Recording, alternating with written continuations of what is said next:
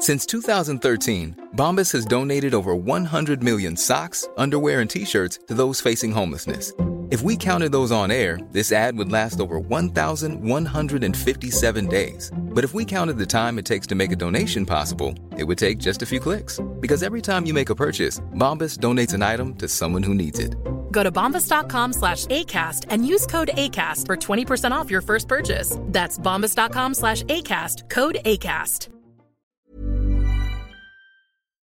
Hi, folks, it's Rick Wilson, and welcome to the Daily Beast's The New Abnormal. Hi, I'm Molly Jong-Fast, a left-wing pundit and editor at large at The Daily Beast. I'm also an editor at The Daily Beast, a former Republican political strategist, best selling author, and full time troublemaker. We're here to have fun, sharp conversations with some of the smartest people in media, politics, business, and science that help make what's happening in the country and the world clearer. I'll try to keep Rick to the minimum number of F bombs and try to keep our kids, pets, and other wildlife sounds from invading our respective bunkers. Hi, Rick Wilson. Good afternoon, Molly Jong-Fast. Tell me what the fuck is going on. Let's go. The world is spinning on an axis for which we have previously anticipated, and the beginning of the post electoral fuckery is on. So we hear that Bill Barr has been sighted. Bill Barr has been sighted going into the Senate Majority Leader's office, which is also typically considered an omen of the apocalypse. You know, if there was a rain of blood or ravens carrying the bones of children in their mouths, spelling out words as they dropped them into the St. Peter's Square, you know, any number of other things, uh, esoteric omens would be quite remarkable. What kind of fuckery is happening now? I'm not sure, but I suspect he may be trying to softly inform Mitch McConnell that uh, Donald Trump is going to fight to the death. Right. And do you think Mitch McConnell is going to go along with it or no? This is an open question right now, and I'm not sure what happens next, but we're going to see a very interesting uh, outcome here, no matter what, because no matter what Bill Barr does, he cannot overcome the fact that Uh, Donald Trump lost in the Electoral College. And short of some set of concatenating miracles, he is going to still be the loser. He will go to his grave as the loser, the losing loser who lost. How would he even not be the loser? Well, you, it would require multiple miracles in multiple states of actual factual evidence of voter fraud. And then it would require courts to assess those and say, uh, we have to reorder the count or what have you. It's not going to happen. The question is Does Bill Barr convince Mitch McConnell to go along with it anyway? I think it's entirely possible right now that Bill Barr is saying to Mitch McConnell, hey, listen, Donald's going to fight this all the way down. I just have to give you a heads up. Now, there are other possibilities, of course, is that Barr is telling McConnell, you know, Trump will leave quietly if we'll just load some gold bars onto the car. you know, and let him flee to Saudi Arabia in peace. But it's definitely going to get get very testy in Washington because Trump is going to continue to drive on this angle of you know I won, it's fake. Who knows what what news Mitch McConnell is or, or Bill Barr is bearing to Mitch McConnell? Who knows? Right. It could be something completely innocuous, or it could be him saying basically Trump's going to duct tape himself Uh, or, or hog tie himself to the golden throne, and we're going to have to drag him out of the White House kicking and screaming. Which, by the way, if that does become the case, it's really important that we do pay per view for that. It will cover the national debt. Either way, I think we can agree there will be fuckery. Oh, yes. And great quantities of it. Huge quantities of fuckery. So DJ TJ is now saying That's right. His Christian his Christian name, DJ TJ. As he is referred to in the church. That's right. so fail son number one has been saying that it is nefarious that the vaccine has been released just two days after his father's humiliating defeat.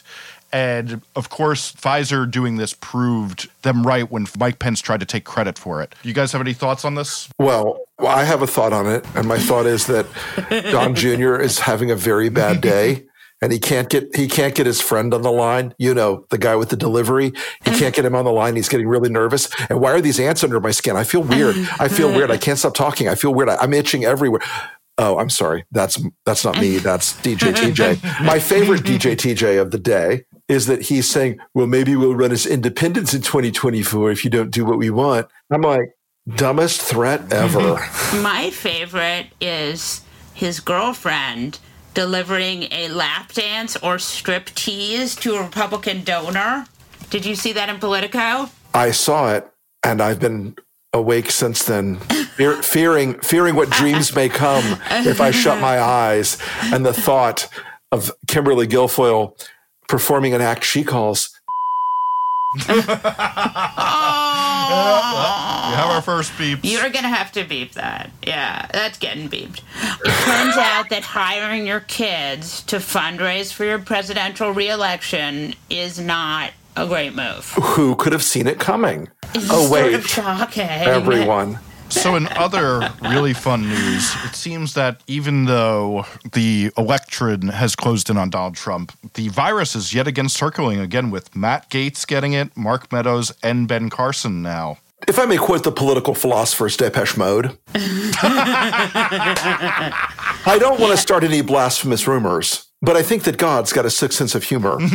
um, these guys getting COVID are absolutely so fucking on brand for the dumbassery of this. It's astounding. Yeah, it is kind of amazing. It's astounding. Well, I don't know about you, but Ben Carson coming down with it, the famous Dr. Ben Carson, who weirdly has had nothing to say on the on the COVID front except to praise the glories of hydroxychloroquine. I think the guy is it's just so fitting that these guys are all getting this. It's like it's like on the day that Biden. it's like they did it on election day. And yeah, today Biden's got a task force of people who are who are um, scientists, doctors, epidemiologists, healthcare specialists, pharma uh, distribution specialists, etc. And the White House has has infected Dr. Ben, and of course Scott Atlas, our our our longtime our longtime friend Scott Atlas. Has he gotten it yet? Not yet, but I'm sure he's looking forward to it. I mean, it is just an amazing thing. It really is. And I, I think the contrast is going to open up faster than people think in their heads. Oh, David Bossie has it too. Oh, that's nice for David. David really is a sort of um, member of the grifter Trump demimonde who got thrown out, got, got back in, got thrown out, got back in, got thrown out, got back in. And a lot of these guys right now, and I, since we spoke uh, last, I've had a couple conversations with people who have confirmed for me that no one in Trump world, no one except Donald Trump himself believes there's a path out of this, right? When I say no one, I mean including Jared and Ivanka, Meadows, they all know it's over, right? But guys like Bossie and Lewandowski and Bannon, for as long as he can stay out of jail, they're all preparing these epic fundraising plans that that will go in three phases. They will go in phase one, help us get this election back on track. We won and they lost, and we mm-hmm. all we have to do is find Hunter's fourth laptop to prove it. Mm-hmm. The second wave of that is they betrayed him. They betrayed him. Now they must pay. We must take this to the Supreme Court so Amy Coney Barrett can vote against us. because it's all ludicrously short of the truth. No, it's kind of amazing. Yeah. And it is utterly certain that the stab in the back myth is now the central part of the Trump folklore. That's why DJ TJ is threatening to run as an independent. You, know, you either stand with us or we'll blow everything up. it's like it's like do what I want or The dog gets it. yes. DJ TJ, I don't think he's the future of the Republican Party. I'm going to go out on a limb here. Why not? Because he's so dumb. I mean, even, I just think he doesn't have the charisma of his father. Or, I mean, I just don't see that playing out, but I'm curious. I disagree with you on that. And here's really? why. You think DJ TJ? He speaks fluent asshole. Okay. He loves it. And the and the what does the Trump base want? They don't want policy. Right. They don't want any of that stuff. All they want is anger. And they want somebody to say, You're the avatar, you are the avatar of our anger. And he will play that role to the hilt. He will play that role to the nth degree. Right. It's certainly true. That is certainly true.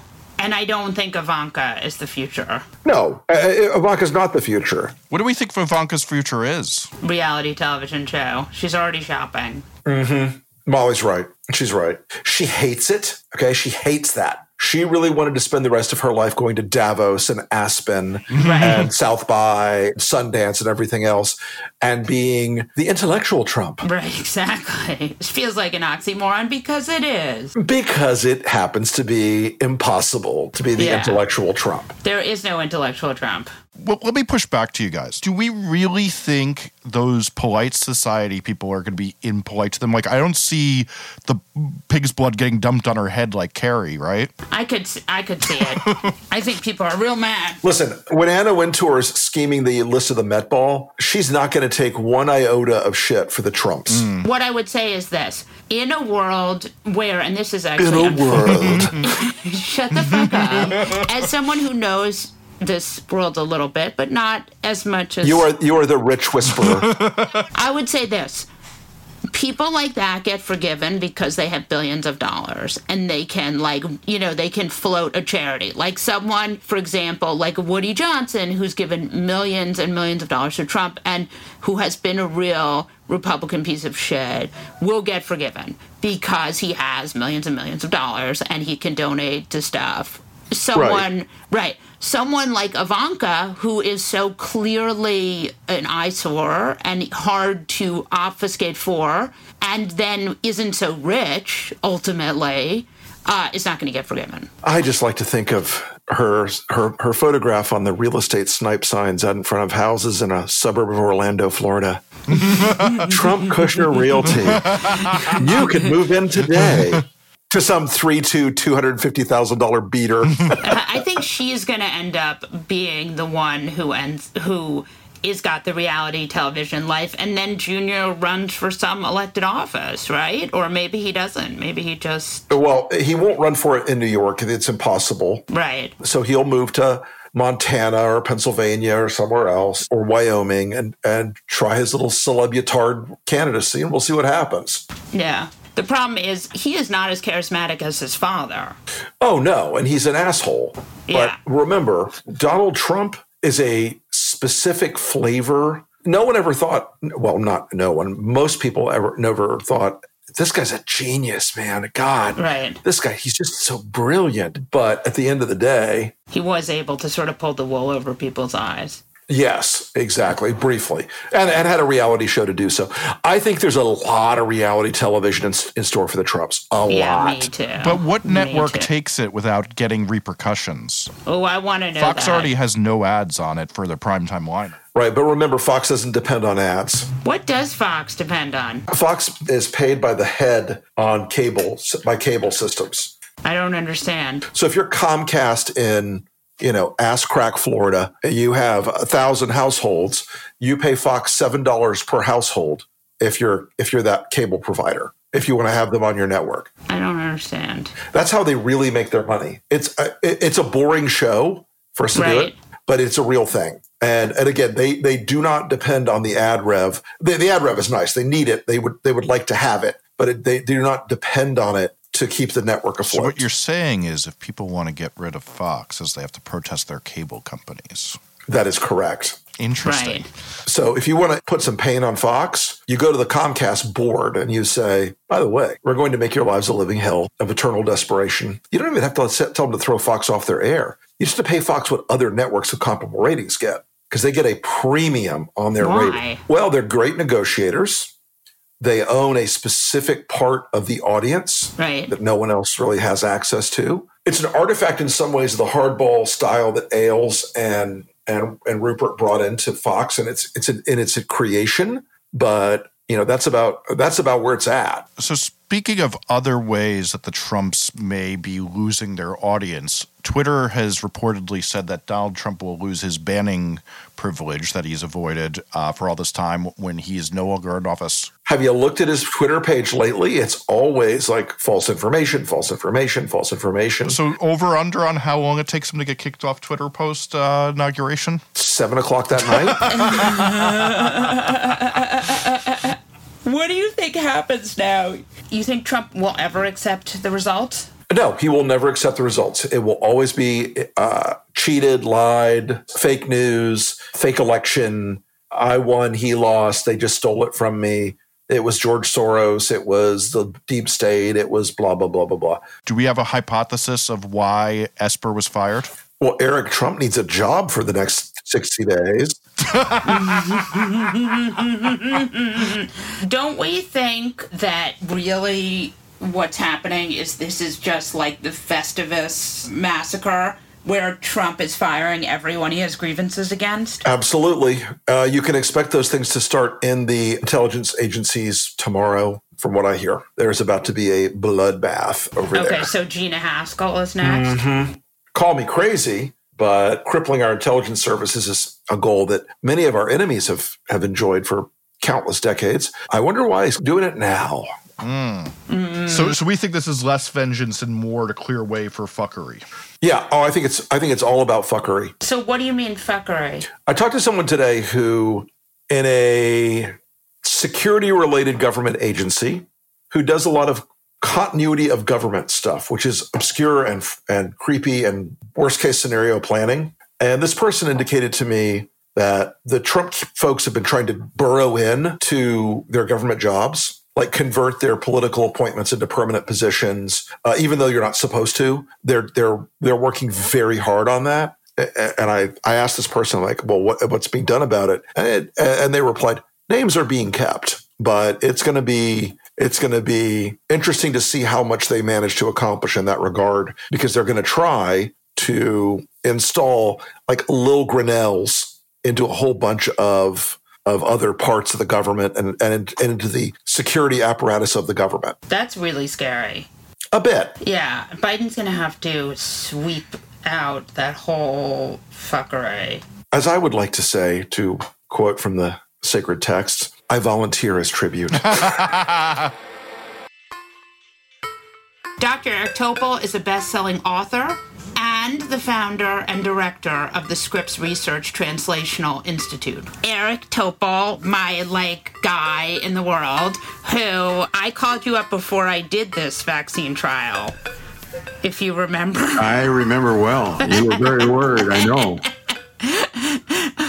Talk to me about what you see happening now. Well, I, I guess the best way, I don't use this term often, BFD, but that's what this looks like. Uh, this is this is really something because we were hoping for 60% efficacy and this is 90% uh, with 94 events which is you know not 164 that's the complete trial Right. but it's awfully good this shows that we have a vaccine that really works and it may wind up being you know 80% but it's going to be very powerful that changes the whole landscape in a very positive way Can you explain to us, first of all, what 94 events means for those keeping track at home, and also what that means about the landscape?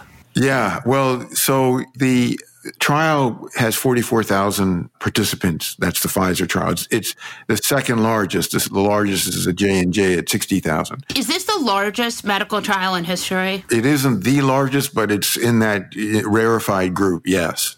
You know, the Johnson and Johnson is 60,000, but it's these numbers of people in a trial, you know, uh, these are way high end. Now, the 44,000 people, in order to show efficacy, it was set up that you had to show that at least 60% benefit of less infections in a, in 164 events at the end of the trial. And so there were interim looks that were planned when the independent group, the Data and Safety Monitoring Committee, reviewed the data. And that occurred uh, apparently yesterday. And there were 94 events, uh, not quite more than halfway, but, you know, not 164. Can you explain what events are? Yeah, so the events are uh, an infection that's confirmed by virus testing, the, the PCR testing, and symptoms. It could be cough, it could be you know any of the symptoms that are associated with COVID. And so uh, this marked suppression of infections was even more than we had hoped for. And the implications for that, if it holds up at the end of the trial and for other vaccines, will be extraordinary because not only does it look safe, but highly effective, but also that will speed up when we get to this population level herd immunity. Everybody's been talking about that. You only can get that with a vaccine, but you get it much faster, much easier with a vaccine that has high efficacy. People have described this as closer to the measles vaccine than the flu vaccine. Do you think that's accurate? Well, there's a lot of differences uh, that are beyond just the high level of efficacy. Uh, it's high levels of these neutralizing antibodies. And so what we talk about is a superhuman vaccine, which just looks like it might be. Superhuman meaning that the vaccine for measles is even more powerful than the typical human response. That is, uh, when you naturally have an infection and you respond to it for measles, it isn't as good as the vaccine.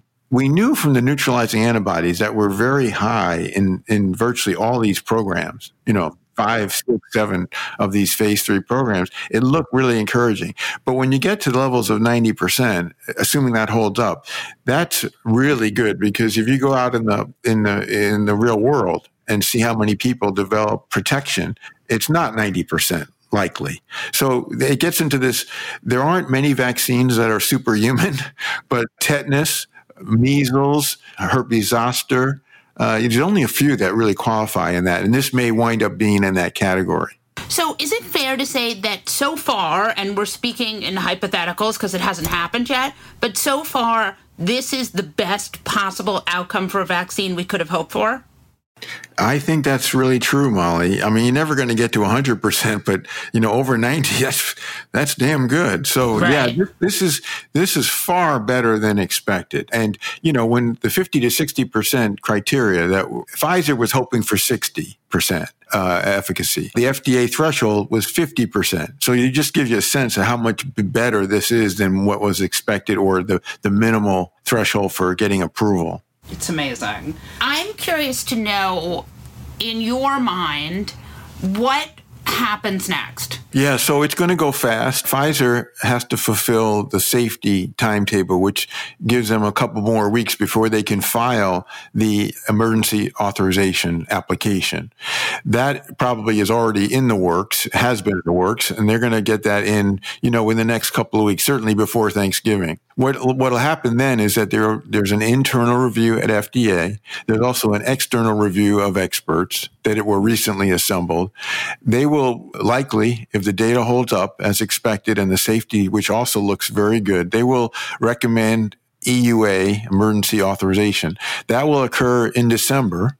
And the moment that hits, the moment that EUA is granted, vaccines will be shipped out throughout the country to start with the rollout uh, of healthcare workers. So you're thinking December healthcare workers start getting vaccinated? Unless something happens that's unexpected at this point, yes, we will see the rollout in medical centers uh, throughout the country, uh, probably mid December, uh, but certainly before the end of the year. Do you have any other projections for what else we could see in that timeline for the rest of the people? We'll likely see the Moderna vaccine, which is just behind Pfizer. Uh, it also will go through the process. It may not be quite uh, as fast, but I wouldn't be surprised if it also gets approval by the end of the calendar year or uh, early January. So, what is the use in having two vaccines then?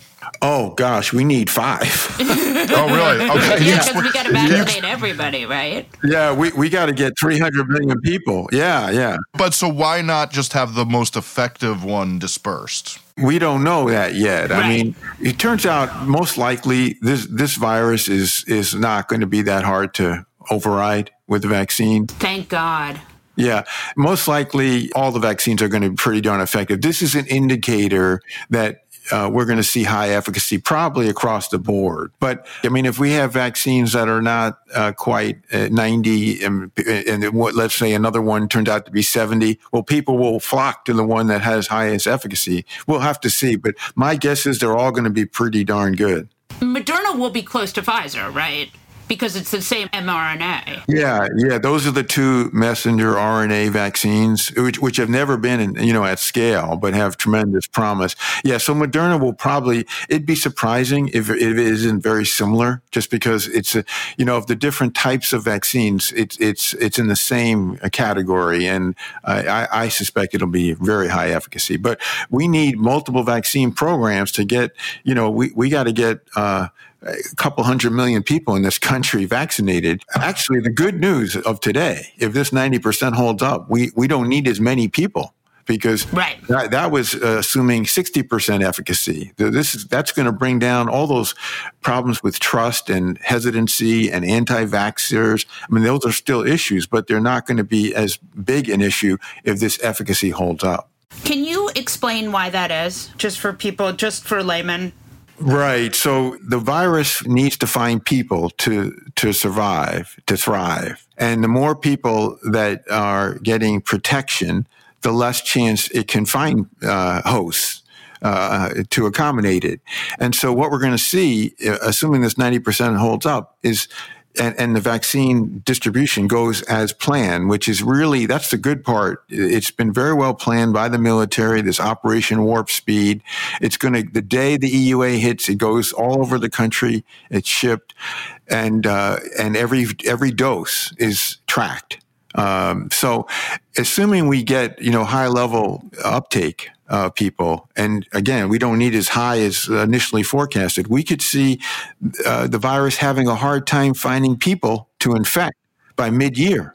That's what population immunity means. It, the more difficult it is. I mean, this virus will probably be endemic. It'll be here for years, but it's just going to have harder times to find people to, to like uh, infect. Yes, exactly. You know that's why this is this is has a more uh, you're very uh, astute, Molly, as usual. It has more you. of a measles look than it does of a flu vaccine look. Thank God, right? Yeah, yeah. Flu vaccines are notoriously you know weak. This one looks potent, and it also means all of them will likely follow suit.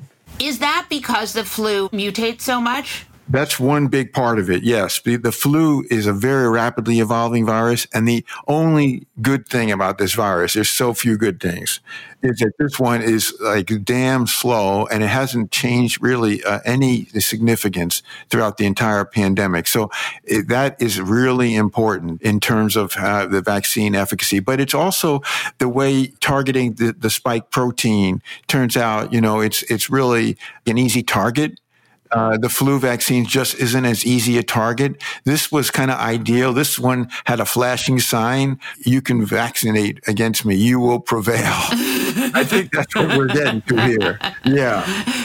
Do you think um, can you talk? There's been a lot of internet discussion this morning about whether or not Pfizer was part of Operation Warp Speed, and the answer seems to be yes and no. Yes, it wasn't part of Operation Warp Speed, which gave it kind of free reign to do as it pleased in the in this part, the clinical trial you know, setting its endpoints, setting its interim analyses. You know, basically, they weren't taking funding to be part of this Operation Warp Speed, and they want to roll on their own. They were the only large trial in the U.S. rolling on their own, but in terms of distribution, they are part of Operation Warp Speed. So the day that uh, emergency authorization goes forward, the OWS is responsible for getting the vaccine out. So they're they're kind of in and out, but up to this point, they're not part of the government uh, Warp Speed program. But they did benefit from some of the public-private partnership stuff, right? Oh, oh, absolutely. Oh, and there's been lots of crosstalk with with that group. So no, there was no question. They just didn't.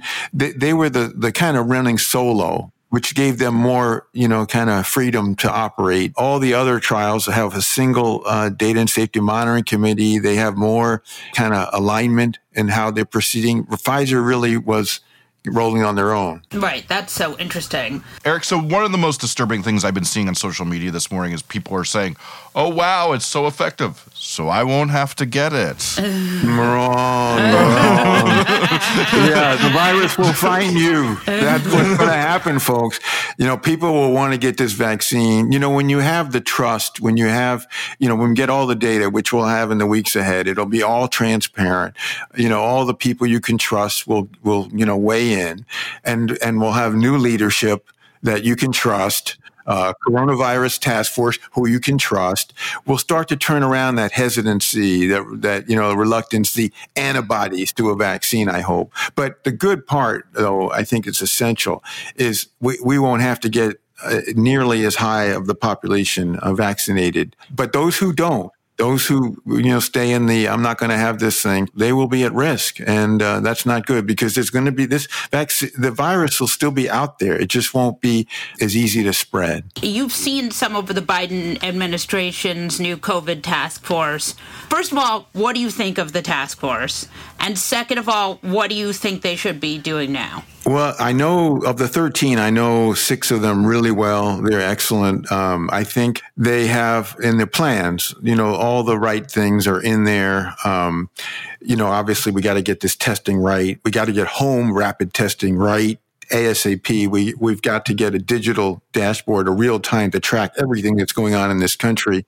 Um, you know, there's so many things that we have we should have done. You know, back in March, right? right. Uh, we're, we're going to get those done. They the plans are good. Obviously, the challenges are more than formidable with 120,000 per day of new infections.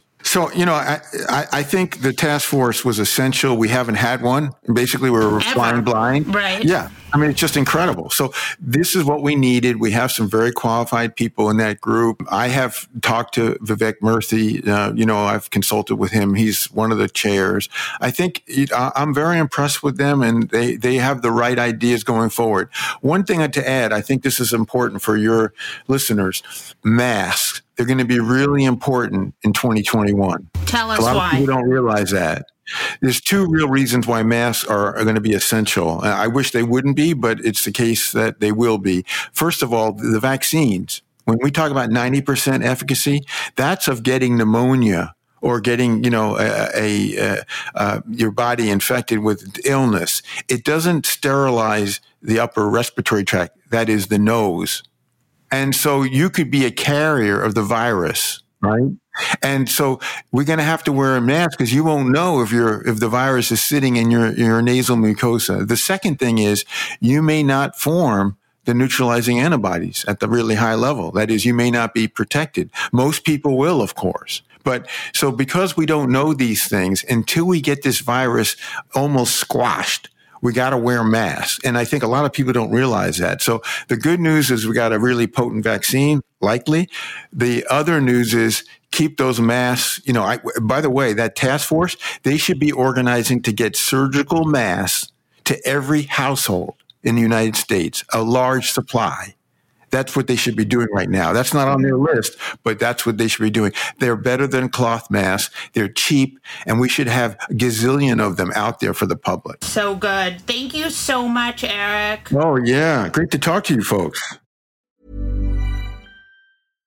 Hey, Dave. Yeah, Randy. Since we founded Bombas, we've always said our socks, underwear, and t shirts are super soft. Any new ideas? Maybe sublimely soft. Or disgustingly cozy. Wait, what? I got it. Bombas. Absurdly comfortable essentials for yourself and for those facing homelessness. Because one purchased equals one donated. Wow, did we just write an ad? Yes. Bombas. Big comfort for everyone. Go to bombas.com slash ACAST and use code ACAST for 20% off your first purchase. I'm Sandra, and I'm just the professional your small business was looking for. But you didn't hire me because you didn't use LinkedIn jobs. LinkedIn has professionals you can't find anywhere else, including those who aren't actively looking for a new job but might be open to the perfect role, like me. In a given month, over 70% of LinkedIn users don't visit other leading job sites. So if you're not looking on LinkedIn, you'll miss out on great candidates like Sandra. Start hiring professionals like a professional. Post your free job on linkedin.com/people today.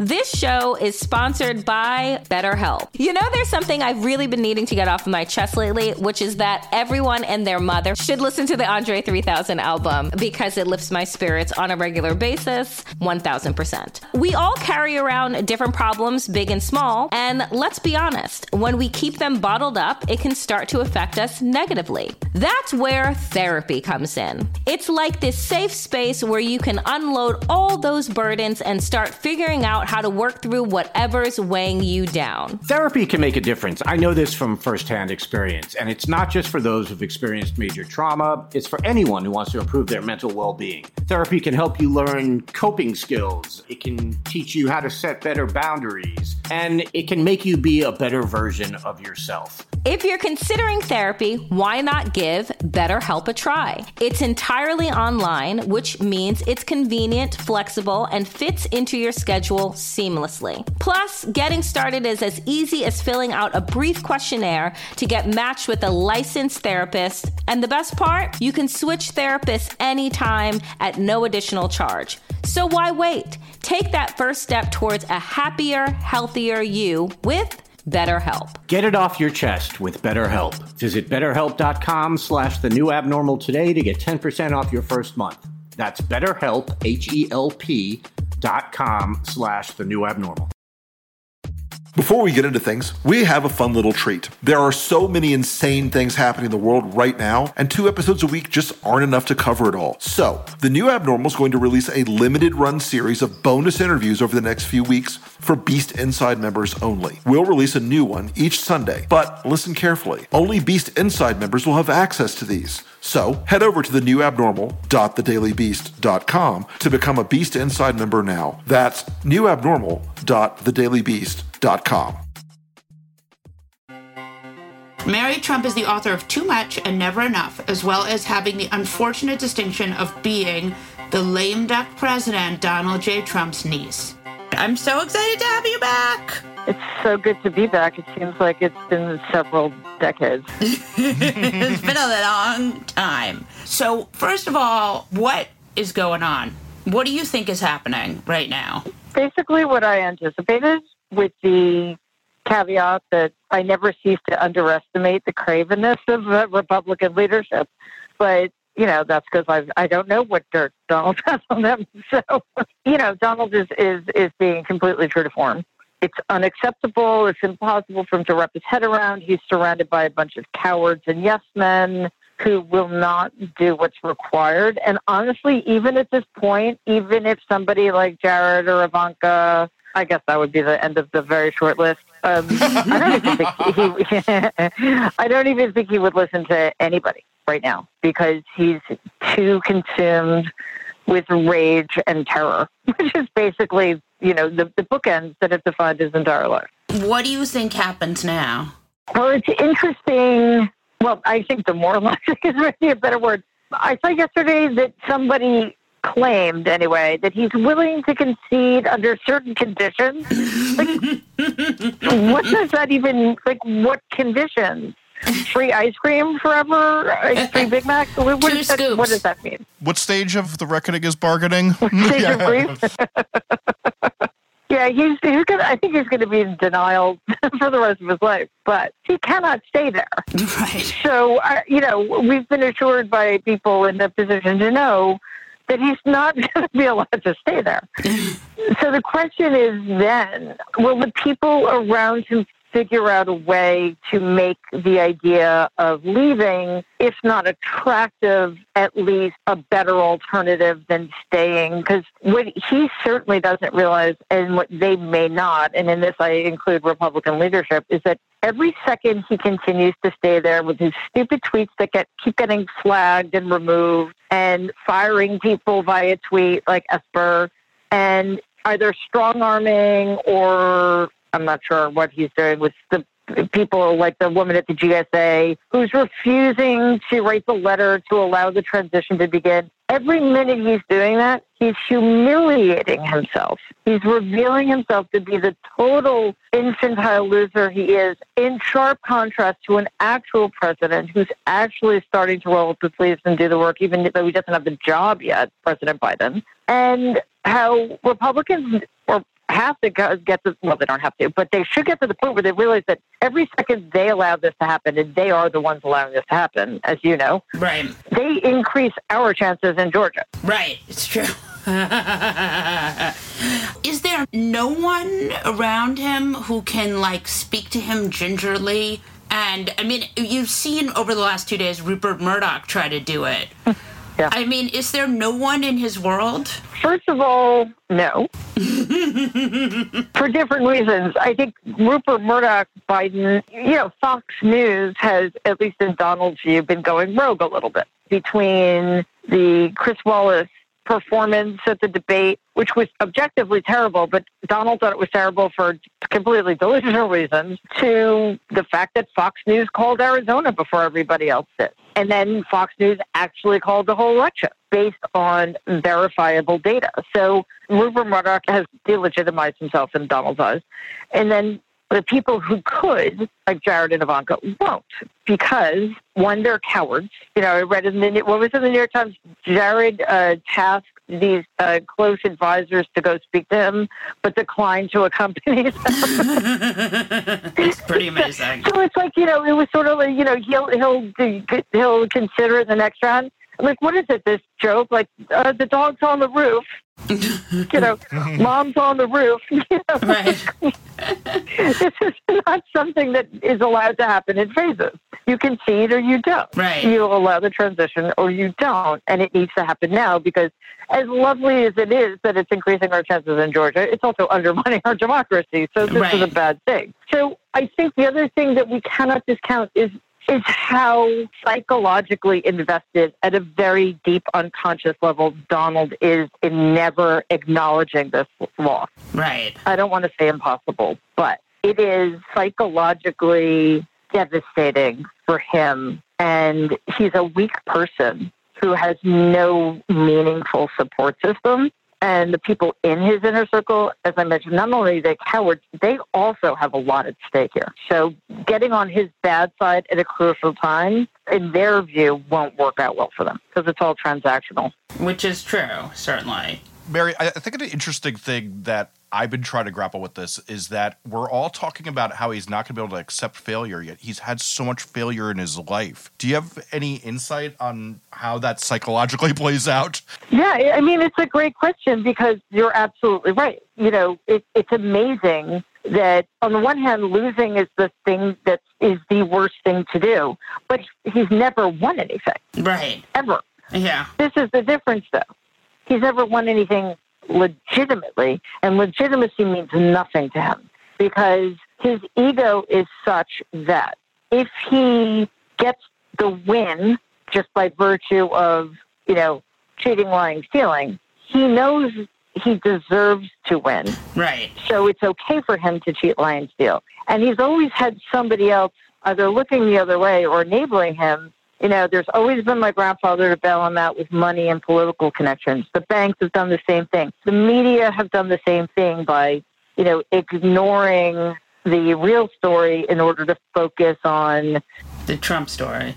yeah, you know, the, the, the slimy details, the salacious stuff. Uh, Mark Burnett did that for him. The Republican Party did that for him as soon as he got the nomination. And he has literally never been in a position like this before in his life where there are absolutely no options. There is no way for him to get out of this one. He's trapped and it cannot be undone. It cannot be rebranded. It's a loss. It's an enormous loss. And not only this, and this is something else that we need to keep in mind because it is fueling his rage and his unwillingness to accept the loss even further. He lost. The Republican Party did not lose. In fact, they actually did well. Yeah, I mean, certainly better than expected. So nobody can say, even him, that it's the that he would have won if it hadn't been for the Republican Party dragging him down. Um, I mean, he'll try to say that because clearly he doesn't understand how coattails work. Right. But um, even if that were the case, you can't say that because they picked up houses, they picked up seats in the House, and they should have gotten trounced in the Senate. And there's a possibility they might keep the Senate, which again, is just a sad, sad testament to where America is as a country. But it's all on him. So you know, I saw a Venn diagram earlier. It's president, one-term presidents, impeached presidents, and presidents who lost the popular vote. He's the only one in the middle of that In that Venn diagram. circle that of the three overlapping circles. It's just him. You know, he's lost the popular vote twice, more this time than the last time, and he's never been, as I've been saying, ever been legitimate. So you are someone who really understands the psychology of the situation. How worried should we be about him firing Esper?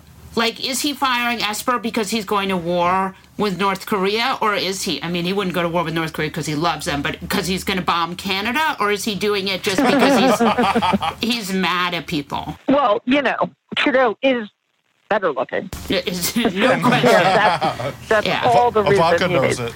Yeah. so does Melania. so, although I guess you're right, that's irrelevant. Right. yeah, of course we should be worried. We should be worried because one, it's just another way in which he's eroding our norms. Right. Now the question then becomes though, is this is this an ineffectual abuse of power? Like is he just flexing to try to convince people that he's still he's still strong and he still has power?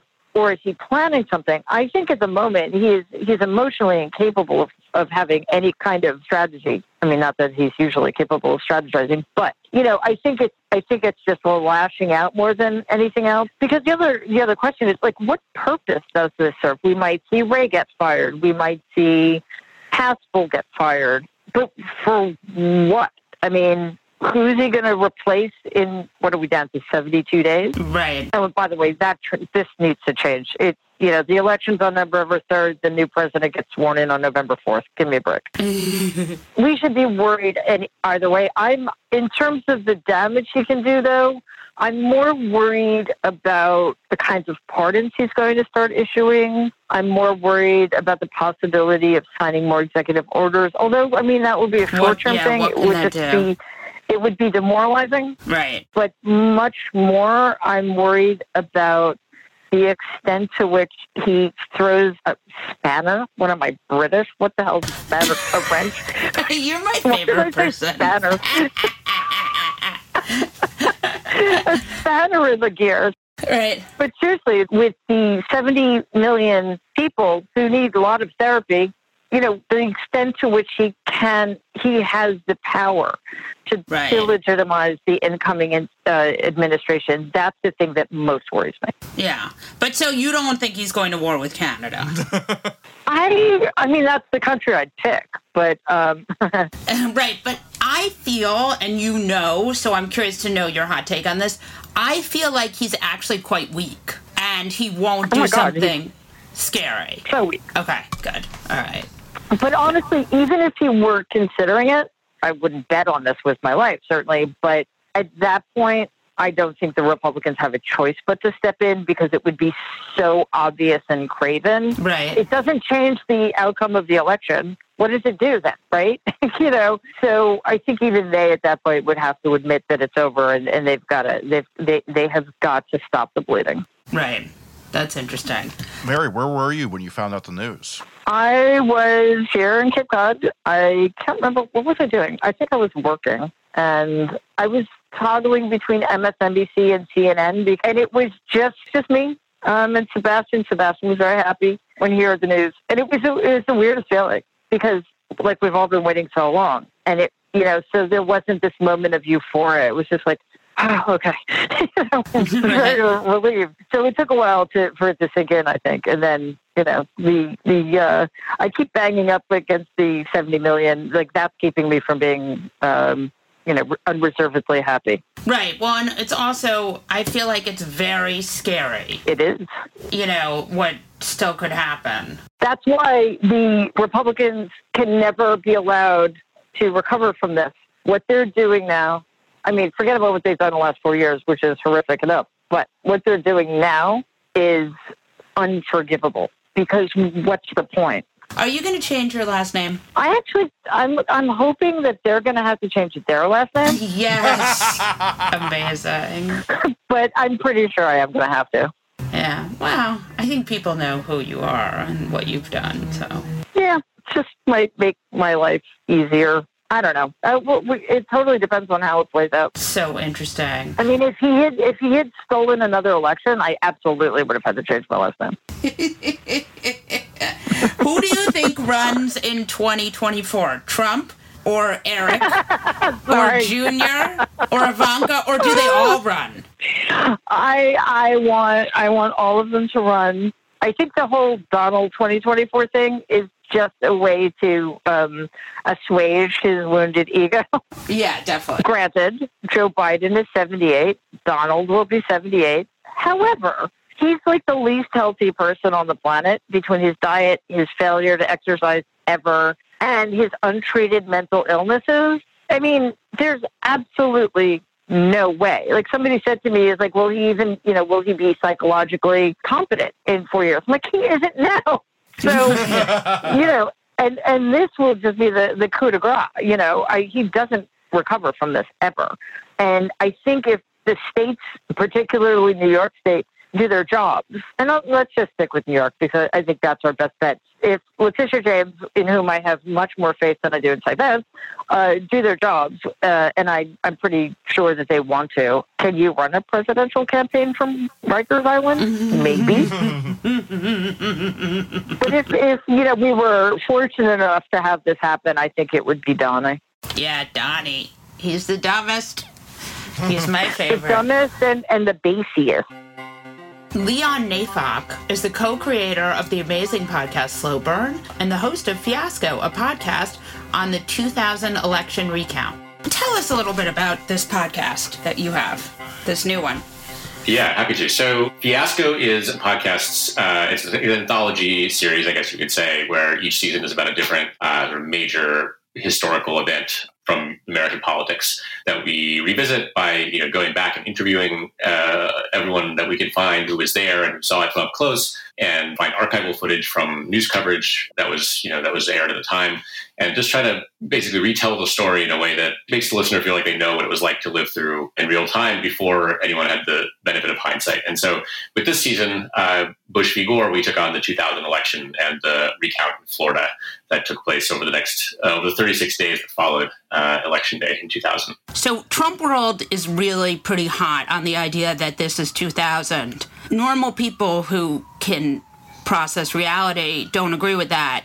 Tell me what your take on this is. I don't think it's 2000. Um, and I'm actually been, been kind of surprised not to hear more like overt comparisons to 2000 from the Trump people because you would think like they right would want they would want this to, to, to, look as much like 2000 as possible just because like whatever you think about the you know final outcome of the Supreme Court decision everyone was sort of on the same page that like there were some issues to figure out I think right now there the consensus among reasonable people who are not trying to be president is there are no things to figure out. Uh, obviously, he's, he's trying to convince everyone that there are that there are issues, you know, with the with the vote count or which votes were counted, which ones were not supposed to be counted. You know, that he, there's an attempt, obviously, a group effort by Trump and his allies to kind of create the impression of ambiguity or lurking problems that we need to put under a microscope. But it, you know, and that was actually true in 2000. I mean, there were a number of issues um, all over the state uh, that needed to be worked through. The most famous example is the butterfly ballot, in which you know a, a ballot design decision in Palm Beach County resulted in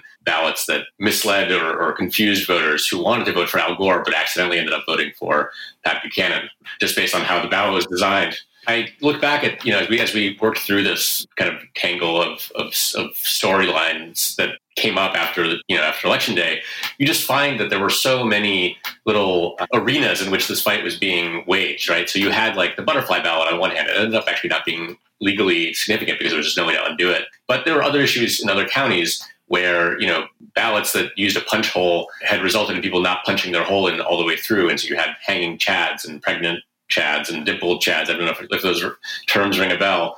Um, and then separately from that, you had you know a controversy over military ballots or overseas absentee ballots. Both campaigns were sort of trying to find these like small, I guess like fights to pick, maybe you could say. Like everyone wanted an excuse to to to get an edge over over the other side, and so and obviously the Gore team was especially incentivized to find issues because they were behind. And the reason like any old little storyline like you know little palm beach what mattered so much was that the margin was just so tiny that anything that you could change about the vote count could end up being decisive. Wow. But that's not what's happening here. What's happening here is they would have to overturn numerous states. Yeah margins that are like way bigger than what you saw in florida. I mean recounts don't generally move the, the vote count all that much. I don't know what the average is you know and how that's even calculated. But i was sort of surprised to learn that like the first thing the Gore team did when when it was clear this was going into overtime was you know bring in a guy who specialized in recounts. Like he was a Democratic consultant who you know had written literally a book about how recounts work and how you, should approach them when you're on whichever end you're on, right? Whether you're losing or whether you're winning, the, strategies are different. There are specialists on this because this is a, a thing that happens fairly frequently. I, I, just don't think there's any, you know, there's not really a precedent for the kinds of margins we're seeing in these states, like Pennsylvania, for example, where a recount would really be expected to make a dent. So I, I don't know. I, I just feel like Trump and his legal team, such as it is, are like looking back to 2000 and thinking, oh, well, you know, they succeeded at kind of dragging things out and you know sowing doubt uh, just by like filing a bunch of lawsuits. We can just do that too. And you know, I, I do think people have like taken it more serious than they might have if we hadn't seen what happened in 2000 play out. Right. You know, there is there is some sort of in a very general sense a precedent for this, but I just think as soon as you drill down into the particulars of what they're alleging and the kinds of numbers they're trying to overcome, it's just like it doesn't have that much in common. One of my favorite podcasts ever is Slow Burn. Thank you. You're welcome. It's amazing. and it's all about, for the few people who haven't heard it, I'm sure everyone has, it's all about Watergate. And you were doing this right at the same time as the impeachment. So I'm curious to know were you, I mean, were you shocked that it didn't have a Watergate like outcome or no? You mean the, the Mueller investigation? and all that? Yes. No, I really wasn't because it was really clear, even as we were making that season, that you know that that, that Trump's support among his fellow Republicans was just like somehow seemingly what do you call it like immune to laws of gravity. Like whatever laws of gravity were revealed you know through the watergate story it was just it was just obvious that like something was different about how people were making their calculations about whether it was worth it to stay by his side. Something was different because just you know and you can see this from like even putting aside his fellow politicians like his approval ratings among Republicans, or maybe it's just like his yeah, his approval ratings among Republicans are just like totally stable across the four years. Like nothing nothing seems to make a difference. You know, the kinds of scandals that would have obviously taken down people in the past just didn't seem to stick to him. Um, I'm saying you know things everyone knows at this point, but like yeah, I, I would say it was clear to me, kind of retracing the kind of course that Watergate took, that a lot of things had to go a certain way for that outcome to to come about. Like we sort of think of it now in retrospect as inevitable, but uh, right. I think there were so many forks in the road in Watergate, as hopefully you know we we, we kind of illustrated, where someone decided made, made a decision, right? Yeah, or someone or some kind of kind of Deus ex machina situation with like with the tapes came in and kind of just changed the course of the entire story. It just seemed clear to me at, at the end of that season that like we got pretty lucky as a country in terms of the story of Watergate reaching that conclusion. And so it didn't seem like, oh, well, you know, it ended that way and, and Watergate, that means it'll end this way. Right. Trump. Um, and of course it didn't. So that's so interesting. Do you think that conservatives, and I may get in trouble for this, are stupider now? or do they have just less of a commitment to democracy and the rule of law? I don't know. I would be hesitant to, to, to, to, say anything as broad as all that, but I guess I suspect that has more to do with like media consumption and changes in how people's loyalties form and dissolve. Like, I don't know. I guess I, when I look at the people who have stood by Trump, including like Marco Rubio, right. who, you know, you would think or like Mitt Romney, even frankly, who like is not like a Trump supporter, but like has not taken should know better. Even when he came back like on his white horse into the Senate, like he still didn't distinguish himself by being the kind of like aggressive anti-Trump Republican that you, you might have expected him to be. And I just like I don't know. I, am not smart enough, I think, myself to, know what is what calculus these guys are making. The X factor. Yeah, I just don't get it. I don't know. I have to assume that these people go to home at night and know that they've been, you know, they've been silent in the face of like outrageous misconduct and and and they have in many cases defended falsehoods. And I don't know how they explain that to themselves. That's like something we try to do on the podcast With fiasco now is like figure out how people convince themselves of, of their own virtue or their own, you know, righteousness. Like it's just uh, it's an amazing power of self delusion that people use to protect themselves. I guess I don't know. Who were the worst actors so that I can shame them in the 2000 recount? well, I think like the best example of sort of a, a brazen like act of hypocrisy that was like clearly clearly undertaken because like nothing mattered but winning uh, was when the uh, Republicans were trying to get a looser standard, uh, looser counting standard applied to overseas absentee ballots, which were understood to, to favor Bush because they were often coming from military bases. The Bush team found out that the Gore lawyers were going around the local election boards and telling them, like, look, you know, if you get overseas absentee ballots without a postmark or with a postmark that's after the election or without a signature, like you can't count those. and that's an example of like the Gore people being arguably like, you know, the kind of ruthless that people often want them to be, where they say, yeah, like we're going to take this advantage however we can if we can, dis- you know, if we can if we can discount certain ballots that we think are likely to go for Bush, we, we, we will. But the Republicans still outmaneuvered them, despite like despite the Democrats seemingly being aggressive in that way. They usually aren't. The Republicans still outmaneuvered them by uh, branding these ballots as military ballots. You know, all over TV, like all over Fox News, they were talking about military ballots and how Gore wanted to disenfranchise our men and women in uniform because he was like unwilling to to take this looser standard or uh, excuse me like uh, because he was unwilling to you know encourage local officials to apply looser standards to to military ballots. Meanwhile like the same republicans were arguing in miami-dade in broward county and in palm beach that like if a ballot had an error on it of some kind or someone you know didn't sign their name or if they didn't push through the the, the punch hole far enough all the way in, you know, like, sorry, rules are rules. You can't count it. And so they were simultaneously advocating for a looser standard uh, when it benefited them, stricter standard when it benefited the other side. And so it's just like they just didn't care. they just didn't care about looking like hypocrites and they just wanted to win. And I think there's a lesson in that. Yeah, no, and I mean, I wish Democrats would act like that more, but it's so interesting. Since you've covered Watergate so heavily, and do you have a feeling on if Joe Biden's going to be president number 46 or 47? Wait a second. What's Jesse, the joke? is, Jesse is convinced that Trump will like go to Mar-a-Lago and I'm convinced Pence is going to pardon him. Wait, like he'll resign? He's going to resign and let Pence pardon him. That's interesting. And so Pence will become president and then pardon Trump. Huh, Yeah, for for January 20th. that's a really clever idea. I hope they don't. I hope they don't hear this. That sounds- it's Jesse's Jesse's shopping it for Trump. Put it out there. Like give it to Gateway Pundit. They'll say like people are saying this. Just watch it. Watch it zoom to the to the Twitter feed.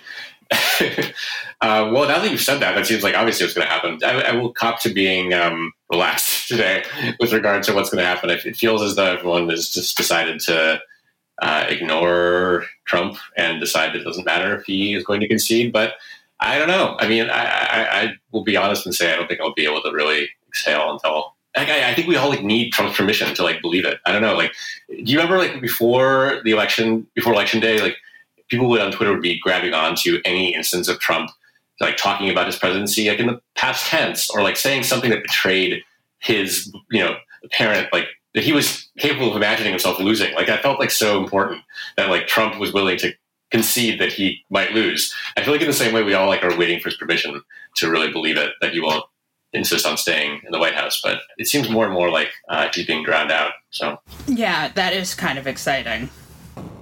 Rick Wilson, Yeah. welcome to our one segment. The one segment required by state, federal law, and international treaty. Who is your fuck that guy? I don't even know. Uh. My fuck that guy is Bill Barr, the king of fuckery, who just walked into Mitch McConnell's office and who is going to do something beyond the fucking pale. We'll know next episode what it is he does, but he is my fuck that guy because we know wherever criminality goes, Bill Barr is there.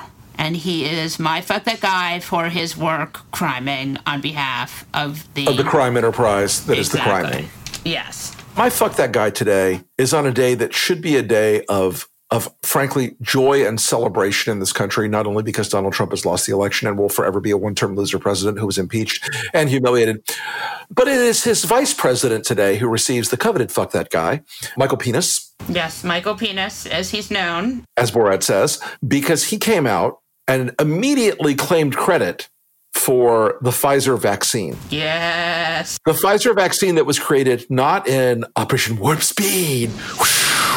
The Pfizer vaccine was not developed under Operation Warp Speed. Though they did benefit in some ways from it. But yes, it's Well, look, they later signed a separate deal if the vaccine worked, but it was not Mike Pence's doing. It was not Donald Trump's doing. And it was certainly not Ivanka's doing. No, it was a bunch of incredibly dedicated researchers and scientists who buckled down and put the pedal to the metal to develop a successful vaccine. But it's so on brand for these skells to try to claim credit for it. Donald Trump is going to try to brand it, call it the Trump vaccine. I promise you.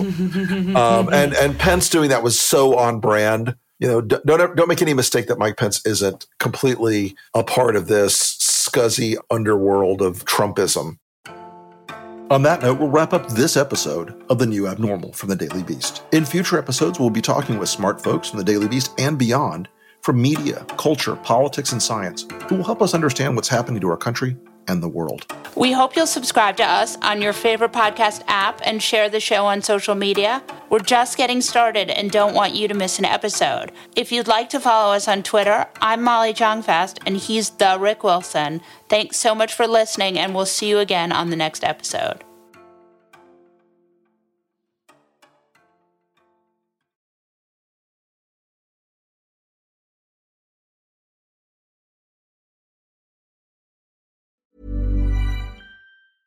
Planning for your next trip? Elevate your travel style with Quince. Quince has all the jet setting essentials you'll want for your next getaway, like European linen, premium luggage options, buttery soft Italian leather bags, and so much more. And is all priced at 50 to 80% less than similar brands. Plus, Quince only works with factories that use safe and ethical manufacturing practices. Pack your bags with high-quality essentials you'll be wearing for vacations to come with Quince. Go to quince.com/pack for free shipping and 365-day returns.